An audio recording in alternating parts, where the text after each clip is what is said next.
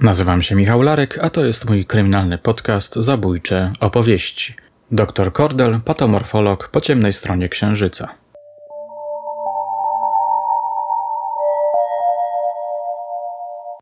Jak robiłem taką, tą sekcję, to też głośna sprawa niedawna, poznańska, gdzie obiegu informacji nie było. Dziewczyna się bała, ją zamordował, szesnaście chyba ciosów nożem, bo później ten sprawca powiesił. No to poprosiłem techników, żeby wyłączyli dźwięk, tak, w czasie nagrywania sekcji, bo dałem sobie troszeczkę upustu emocjom, tak.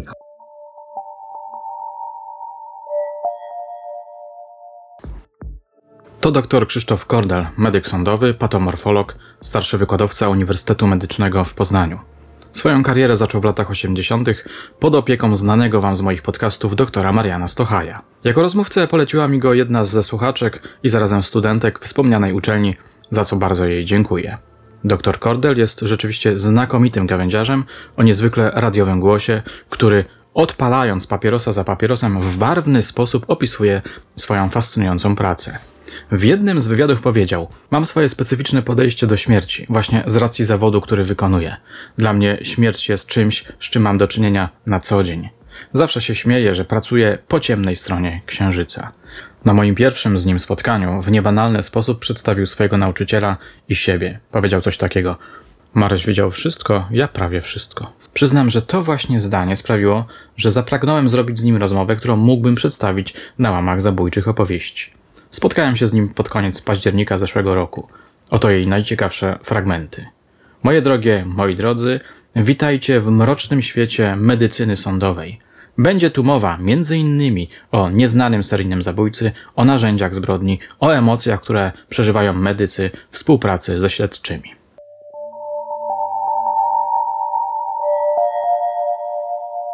Naszą rozmowę zacząłem od pytania o pytania, jakie słyszy od swoich, ujmijmy to, zleceniodawców. Pamiętam takie oględziny, gdzie była młoda policjantka z Wydziału Dochodzeniowo-Śledczego. To było takie pobicie ze skutkiem śmiertelnym. Ten, ten przypadek, byłem na oględzinach i to było, nie wiem, czy to było coś w budowie. W każdym razie było mnóstwo pyłu na podłodze i na ścianach. I można było spokojnie z tych śladów, wiedząc, jakie były obrażenia tego człowieka, można było spokojnie czytać z tych śladów, które były tam w tym pomieszczeniu, jaki był przebieg zdarzenia właśnie. Że w tym miejscu, tak, no, z plam krwawych plus tych śladów takich starć, tego, tego pyłu, że w tym miejscu dostał w głowę, tu się przewrócił, tak, było widać, nie? Obrys. Tu krwawił z nosa, tak, tu wstał, tu szedł kawałek na czterech, tak, na, na czworaka, tu wstał, tu znowu dostał.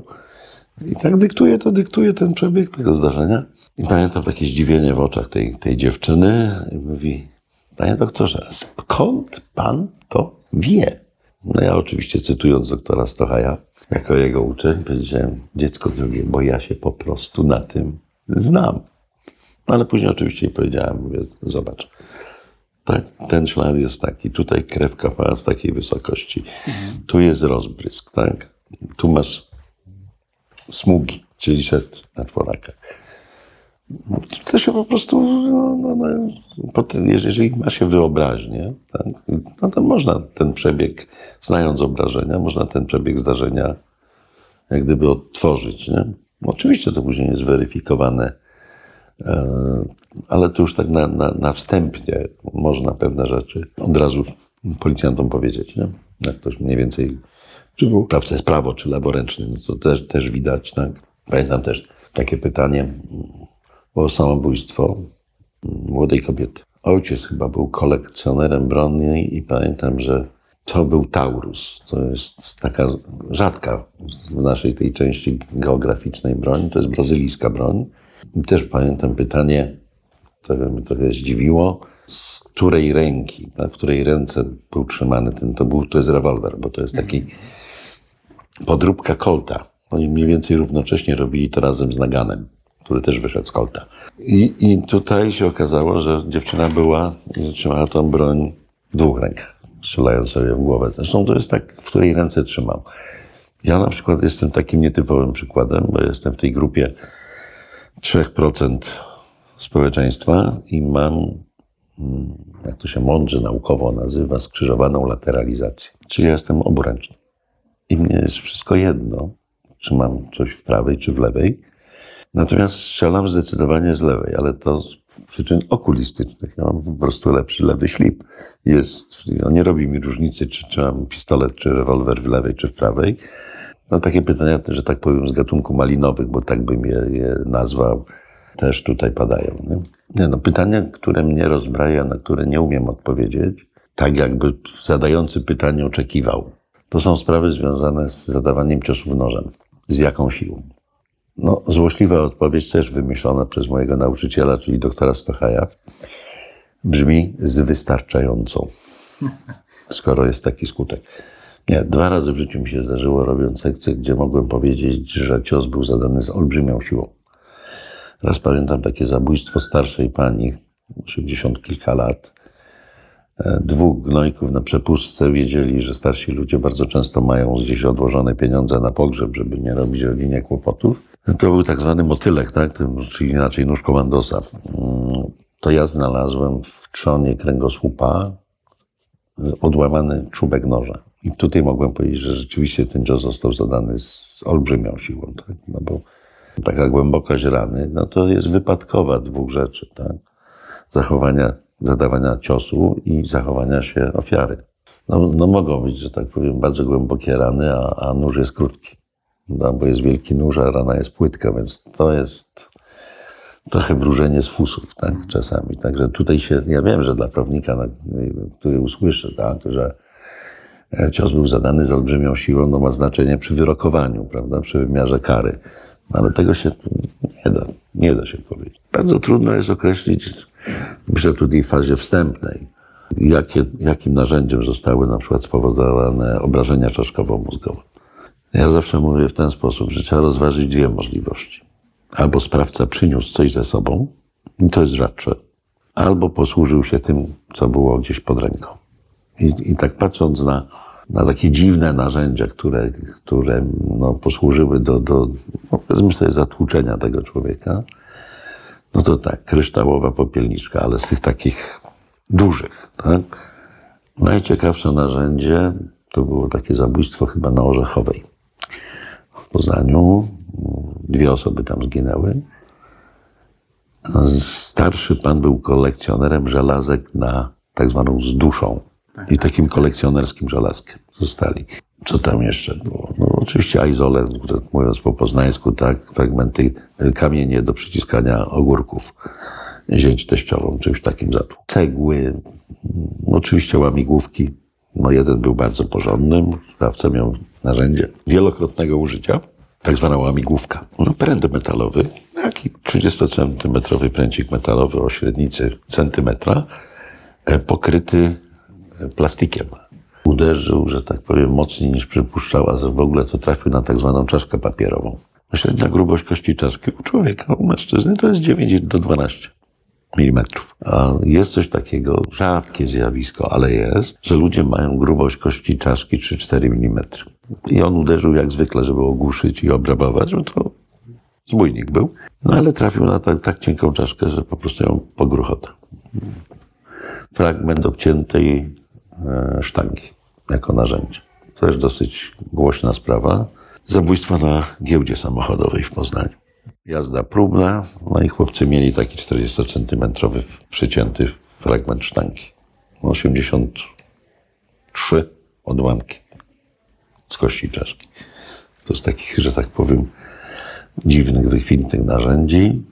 No najgorszą sekcję, jeżeli chodzi o opis, jaką robiłem, to była sprawa ze Środy Wielkopolskiej. sto dwadzieścia osiem ran kłutych u kobiety w ciąży. Nożyczki krawieckie. Protokół miał ileś stron, no bo oczywiście w medycynie sądowej każda z tych ran jest opisywana oddzielnie. To jest zasada przyjęta na całym świecie, że się podaje lokalizację, wymiar rany, wysokość od stóp odpięty, na jakiej wysokości, przebieg kanału rany i przez co przechodzi.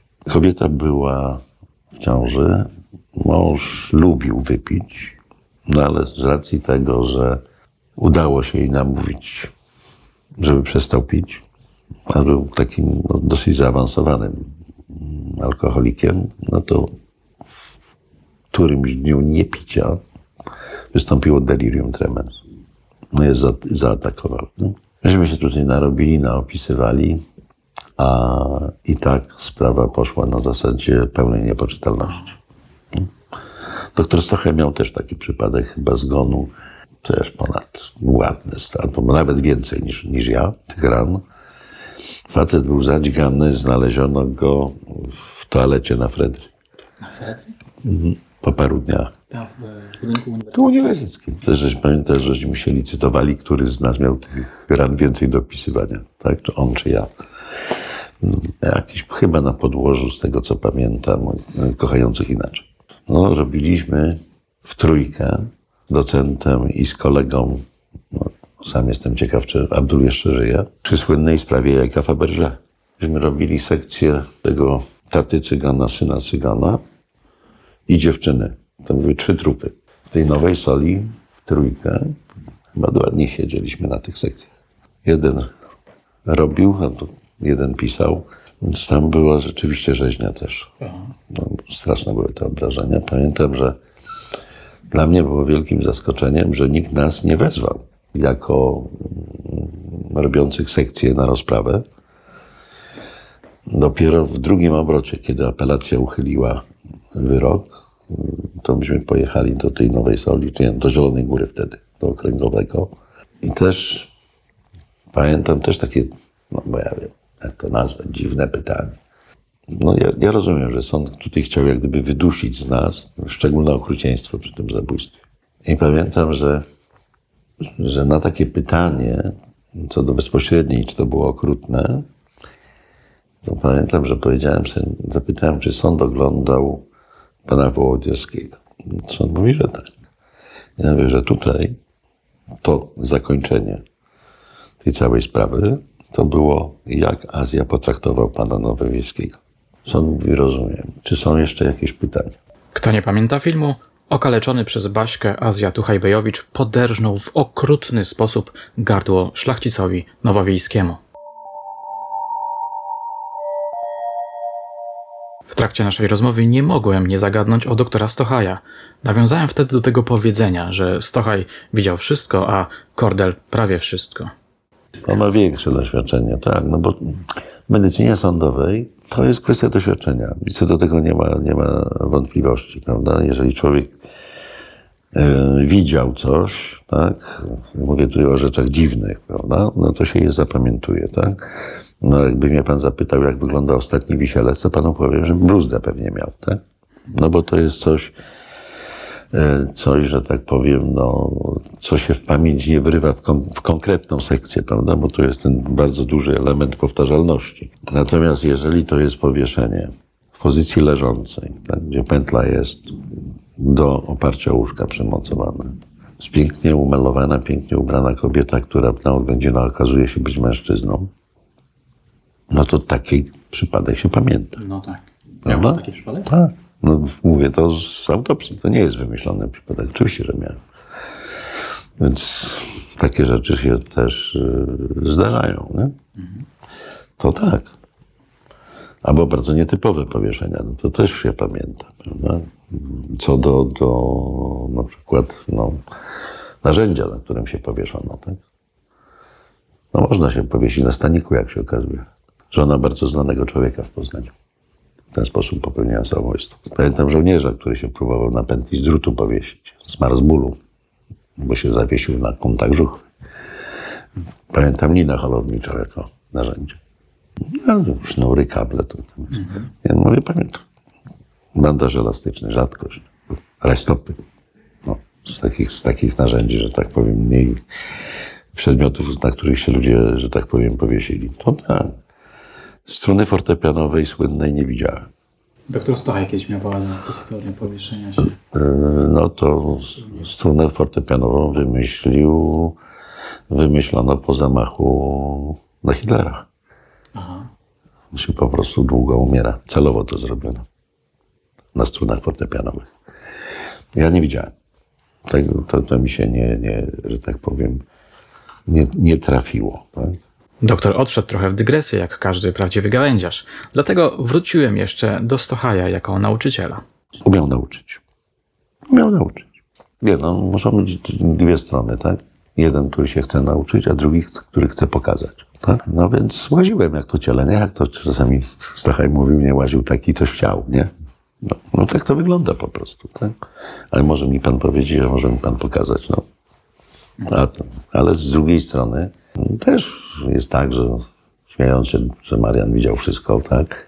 Czasami woła mnie i mówi, słuchaj, mam coś takiego, co ty o tym sądzisz? W ogóle praca w zespole, jeśli chodzi o medycynę sądową, jest znacznie łatwiejsza niż praca gdzieś samemu, tak? Bo jak sobie człowiek coś bije do głowy, to jest przekonany, że tak jest. Tak? A jak tu jest adwokat diabła, który mówi, słuchaj, a dlaczego? A może o tym byś pomyślał? No to to jest zdecydowanie łatwiej. Bardzo byłem ciekawy, jaka była pierwsza sprawa doktora Kordela. Okazało się, że ta, którą opowiedziałem wam w odcinku z pierwszego sezonu, sprawa Krzysztofa Kałużnego. Tytułowy sprawca w tysiąc dziewięćset osiemdziesiątym piątym roku w sposób niezwykle okrutny skrzywdził małą dziewczynkę. Rzecz działa się w okolicach Kurnika. Śledztwo prowadził porucznik Jerzy Jakubowski. Ważną rolę odegrał w nim doktor Stochaj. Nie, no to, to pamiętam ten Kurnik z racji tego, że to były tak naprawdę pierwsze oględziny, na które pojechałem i to były z gatunku, że tak powiem, hardkorowych, nie? Jakby na to nie spojrzeć. No to dlatego tą sprawę, że tak powiem, pamiętam, nie? Za pierwszym razem coś takiego, nie? No przecież to, to nie jest, że tak powiem, częsta rzecz, gdzie mordowane jest dziecko, nie? No. Młody człowiek, który jedzie tak z mistrzem, no, to, no i te okoliczności, no, no to, to się to pamięta tak samo. Jak pamiętam, pierwsze oględziny gwałtu z zabójstwem, tak? Akurat się trafiło w Ruchocicach. Taka sprawa, gdzie, gdzie, gdzie byłem tam, tam na miejscu, gdzie sprawca w panice odjeżdżał samochodem i urwał śrubę od miski olejowej. I zaprowadziło to do, do miejsca, nie? Policjanci ktoś zauważył, no i po tych śladach oleju, że tak powiem, spokojnie pojechano, nie?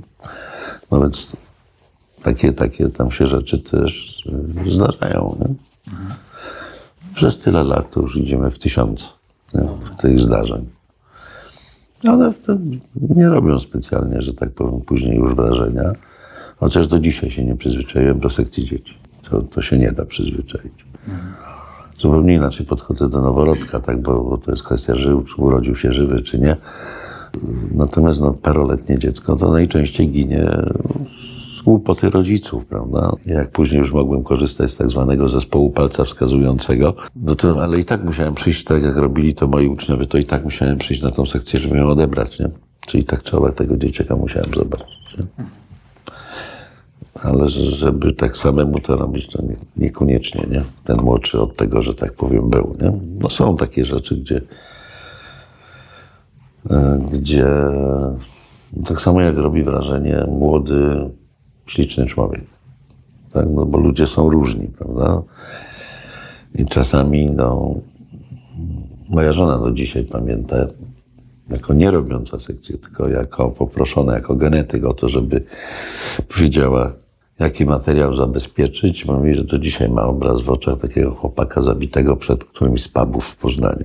Mówi, że tak ślicznego chłopaka to, to w życiu nie widziałem, tak? No zdarzają się naprawdę śliczne dziewczyny.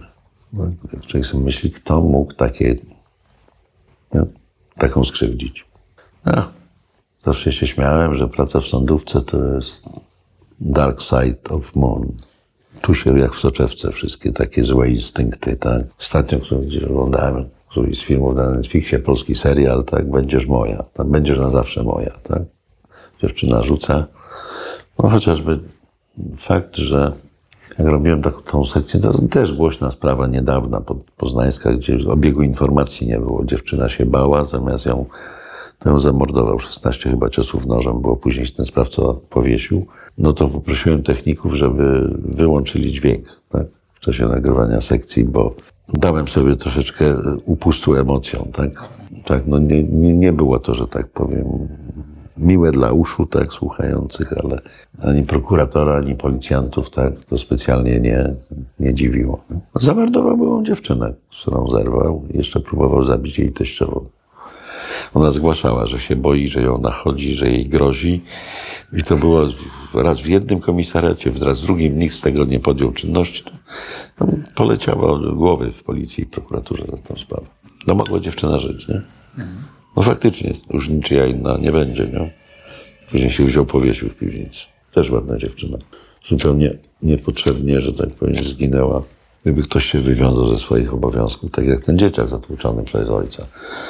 Gdyby sąd zareagował odpowiednio szybko i nie przekładał rozprawy, to pewnie dziecko by żyło w rodzinie zastępczej, ale by żyło. No więc no czasami, że tak powiem, no trudno nie podchodzić do pewnych rzeczy emocjonalnie. Tak? Z drugiej strony nie, nie ja jestem prokuratorem, nie ja jestem sędzią, tak? Ale swoje emocje człowiek no, no zawsze ma. No, tak? Myślę tak, że praca tutaj to jest praca dla ludzi odpornych. To na pewno. Po drugie, to trzeba być dokładnym. I najważniejsza rzecz, odpowiedzialnym za to, co się robi. I to jest chyba najważniejsza rzecz. I, i, tu, tu się nie da pójść na skrót. Tak? Po prostu się nie da. No, no, ode mnie wymagają obiektywizmu, prawda? Ja sobie mogę myśleć, tak? Ja mogę e, życzyć temu sprawcy, żeby długo w boleściach, e, no ale no, ja nie mogę, że tak powiem, kierować się emocjami, że ja go nie lubię, bo go uważam, tutaj pan sobie wpisze właściwe słowo, tak? E, ja mam zachować obiektywizm. Prawda? No nie mogę, że tak powiem, naciągać opinii, bo, bo sąd będzie zadowolony, tak? Czy prokurator będzie zadowolony. Tak? Jeżeli się czegoś nie da, to się tutaj mówi, nie dam rady wydać jednoznacznej opinii, no bo się nie da. Na szczęście, że tak powiem, no, nie ja wyrokuję w tych sprawach. No, to już jest poza mną, natomiast wiem, na czym polega wyrokowanie, no bo przez wiele lat bawiłem się przecież w wymiar sprawiedliwości w Izbie Lekarskiej. Tak? W każdą możliwą stronę, bo jako sędzia, jako rzecznik, teraz jako obrońca. Gdybym poszedł w zawody prawnicze, to pewnie chciałbym być sędzią. Dlaczego? Bo chyba naj... no poznać okoliczności w każdą możliwą stronę, tak? Spróbować rozstrzygnąć wszystkie okoliczności, jakie tutaj są. No i wydać wyrok zgodnie ze swoim sumieniem. Ja też, jak szedłem z wnioskiem o ukaranie lekarza jako rzecznik, to też musiałem, chciałem mieć moje przekonanie, że on zrobił coś złego. W wielu sytuacjach oczywiście wiedziałem, że zrobił coś złego, tylko nie byłem w stanie tego na proces przełożyć. Tak? No bo co innego mieć przekonanie, a mieć dowód. Tak? To są, to są różne rzeczy i muszę powiedzieć, że czasami diabli mnie brali, jak pisałem uzasadnienie do umorzenia. Tak? Wiedząc, że to jest kawał gnojka. Nie? Najtrudniejsza jest chyba rola obrońcy. I ja rzadko występuję jako obrońca w sądzie lekarskim, ale muszę mieć przekonanie, że warto. Tak? No nie będę bronił kogoś, co do którego jestem przekonany, że, że nie warto bronić. Tak?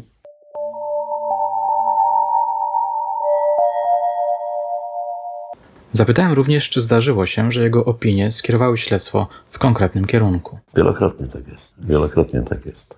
No fakt, że my, my działamy jak gdyby na, na początku, prawda? Czyli to na miejscu zdarzenia, czyli tu jest jakieś ukierunkowanie już dochodzeniowców czy kryminalnego, prawda? No, bo pierwsze pytanie jest sam czy ktoś, prawda? Kiedy? Też zupełnie inne przecież, nie? Przedział czasowy. Ewentualne narzędzie. Rzadziej, ale też się tak zdarzało. To pamiętam taką historię, którą doktor Stochaj opowiadał, modus operandi, gdzie, gdzie było takie zabójstwo na podłożu seksualnym i pojechał do lasu chyba pod Koninem i mówi, ja już taki węzeł widziałem. I zaczął sobie przypominać, w jakiej sprawie gdzieś to, coś takiego, tak? I po tym węźle nietypowo wiązanym, rozstępowana ta, ta dziewczyna tym sznurem, się okazało, że rzeczywiście widział. I wtedy sprawcę złapano. Się okazało, że to był kierowca. A Stochaj to widział jeszcze w czasach warszawskich. Ten czyli lata siedemdziesiąte. Lata siedemdziesiąte. Więc no tu rzeczywiście, nie? W tej sprawie był rzeczywiście przełom, no bo zaczęto szukać, korelować przejazdy kierowców zawodowych z trasami, bo się okazało, że zaczęto później szukać na terenie Polski ofiar z takim węzłem. Tak? No i się okazało, że tych spraw było więcej. Było więcej? Mhm. Czy był jakiś seryjny, seryjny. zabójca? Aha. O, to nie słyszałem. Było takie cudo. I kiedy go złapano? Krótko po tym, po tych ostatnich oględzinach chyba Stochaja. No pamiętam, że, że to był las pod Koninem, z tego co, co, co doktor Stochaj opowiadał. Nie? No też pamiętam pierwszą ekshumację, gdzie pojechaliśmy razem z doktorem Stochajem do Długiej Gośliny. Też było zabójstwo. Jak się okazało, to była kuzynka mojej koleżanki z pierwszych studiów. I tu wnioskował o tą ekshumację ten Gurgul, bardzo znany człowiek. Pamiętam, że pojechaliśmy do tej Długiej Gośliny. Zmarzliśmy koszmarnych rozmów wtedy. Mimo żeśmy się, mówiąc po poznańsku, ogacili, tak cholernie zimno, że to się w głowie nie mieści. Tam chodziło o mechanoskopię w tej sprawie. Chodziło o dopasowanie do narzędzia. Do narzędzia, tam jakaś dziwna siekiera była, coś takiego nietypowego i chodziło o to, żebyśmy pobrali te fragmenty kostne do tych badań mechanoskopowych. I z takich badań mechanoskopowych połączonych to też głośna sprawa zabójstwa nierządu przydrożnego. Sekcję oględziny robiła na miejscu świętej pamięci Ula Duda. Było zabójstwo w okolicy Śmiłowa pod Piłą. I Ulka wskazywała maczetę, szable. Ja tą sekcję robiłem tutaj. I faktycznie to było takie, tego typu ciężkie narzędzie cnąca. I rzeczywiście okazało się, że maczeta. Skąd w Polsce maczeta? Okazuje się, że są dwie grupy zawodowe, które na co dzień w swojej pracy posługują się maczetami. Są rozbieracze mięsa i drwale. Teraz to się nazywa Z U L, nie? Zakład Usług Leśnych. Rzeczywiście była maczeta. Były wyszczerbiona, bo to była używana maczeta przez tego, tego sprawcę, się chyba Dorsz nazywał, z tego co pamiętam. I, i, i, i. Drwal czy rzeźnik? Drwal, drwal. I rzeczywiście chyba też już nieżyjący mechanoskop. Nie miał wątpliwości, tak? Że to jest te przełomy, te, te, te wyszczerbienia w tych ranach korelują z tym, z tym narzędziem. I później to narzędzie trafiło w ręce mojej żony, czyli do pracowni genetyki. Ono było dwa, trzy miesiące po tym zabójstwie zatrzymane. Używane, wielokrotnie myte. I oczywiście moja kobieta stwierdziła, że rozkręci to, bo to miało drewnianą rękojeść. I na okleinie, na tym, tym, tym, tym rękojeści tak drewnianej od wewnątrz były plamy krwawe, które doskonale pasowały do tej, do tej dziewuchy. I on po tym wyniku badania się przyznał. On w ogóle był przekonany, że walczy z Ukrainką, bo tam jakieś rodzinne historie. To nie był, że tak powiem, geniusz, o tak bym powiedział. A, a zabił Polkę. No, no, no maczeta raczej w Polsce nie, nie jest zbyt częstym narzędziem. Jaki tam był motyw sprawy? On, on walczył z nierządem, z Ukrainą, jakieś miał zadawnione gdzieś tam rodzina z Wołynia. Jakieś takie dziwne motywy to były zupełnie. A w ogóle to... Nierządem, czyli co, prostytutki? Tak, to była prostytutka.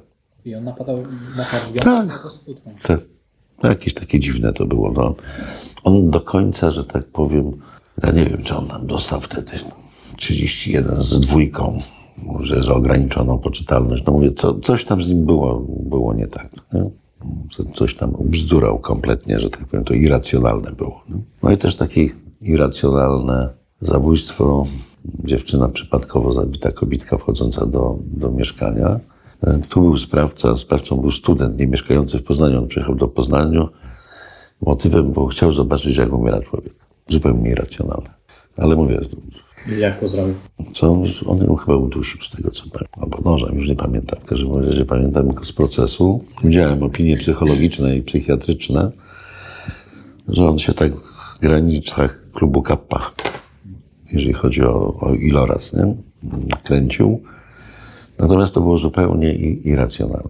zupełnie irracjonalne. Przypadkowa kobieta, tak losowo wybrana, poszedł za nią, zabił. Myślę, że dziewięćdziesiąte lata. Pamiętam, że były porządnie zrobione oględziny. Pani prokurator Przybylska prowadziła tą sprawę. No, na Nowym Mieście było. Pamiętam, że bardzo szybko wyhaltowała wszystkich niepotrzebnych. Tak? Także to była taka sytuacja, że wszedł lekarz z pogotowia, stwierdził, że dziewczyna nie żyje, się wycofał. I później myśmy wchodzili z technikiem i z panią prokurator. Czyli tam nie było zadeptania tych śladów, nam się trochę udało ujawnić. Sprawca musiał być, mieć poplamione ciuchy krwią. I tutaj Maciek Szuba rozesłał swoich gończych.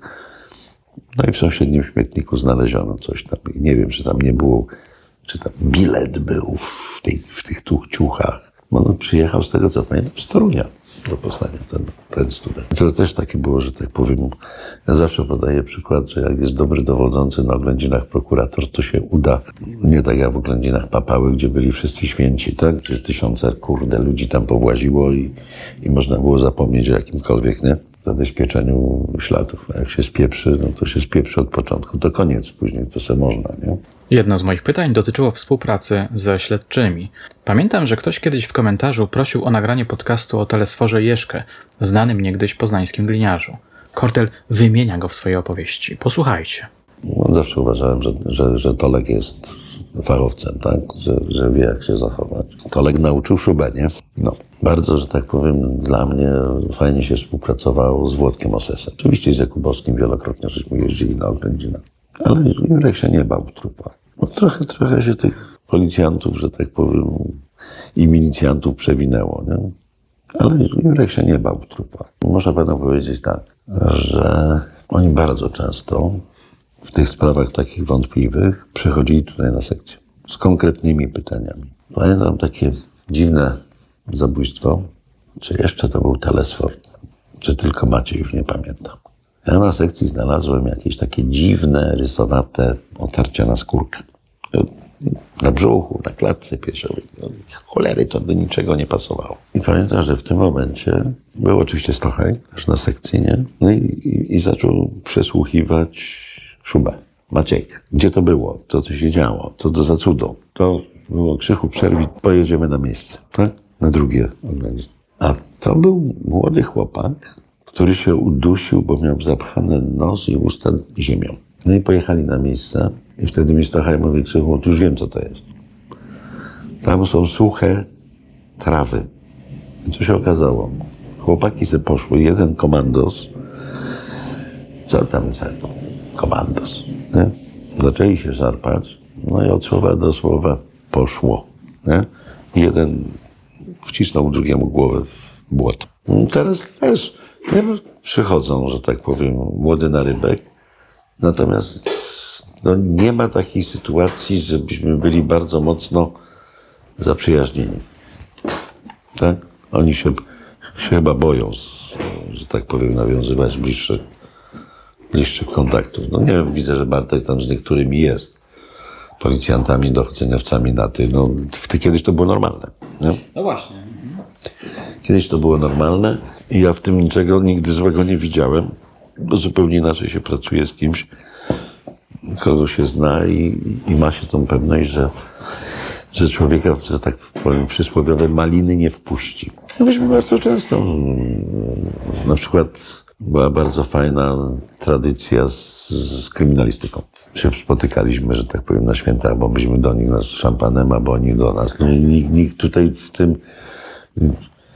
Pamiętam swego czasu technicy kryminalistyki robili sobie takie spotkania towarzyskie. Gdzieś tam pod Poznaniem w terenie z dobrym grillem. To, no, czy doktor przyjedzie? No, czemu miałbym nie przyjechać? No? Przecież z technikami to my naj, najwięcej kontaktu mamy, nie? Myśmy tu przyjęli, moim zdaniem, dobrą zasadę. Oczywiście z troski o swoje cztery litery i lenistwo, że techników kryminalistyki trzeba pewnych rzeczy nauczyć. Czyli podzielić się naszą wiedzą. Zobacz, to wygląda tak, to wygląda tak. I przecież jak jeździłem częściej na oględziny, to pierwsze pytanie, jak dzwonił dyżurny, to pytałem, kto mnie na miejsce prosi. Prokurator? Mówi, nie, nie, dzwonił, doktorze, dzwonię, bo technik mówi, że tu coś nie tak. Bo doktor mówił, że tak nie powinno być. No to wtedy wiedziałem, że trzeba się, że tak mu sprężyć, nie? Wspomniany przed chwilą Bartek to doktor Bartosz Burchard, który zajmuje się opiniowaniem w sprawach karnych i cywilnych, uczeń doktora Kordela. Przysłuchiwał się naszej rozmowie. Planuję nagrać z nim live'a. Mam nadzieję, że niebawem do tego dojdzie.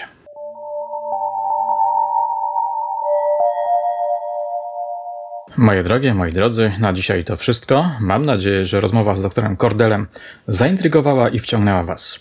Zachęcam do lajkowania, komentowania, wysyłania maili z przemyśleniami oraz propozycjami. Jeśli ktoś jeszcze nie słuchał podcastu z doktorem Stochajem, to zapraszam serdecznie do nadrobienia tej zaległości. Wypatrujcie również spotkania z doktorem Burchardem. No i czytajcie moje książki. Do tego Was szczególnie intensywnie zachęcam. Stanowią one razem z podcastem część mojego kryminalnego uniwersum. Do usłyszenia już niebawem.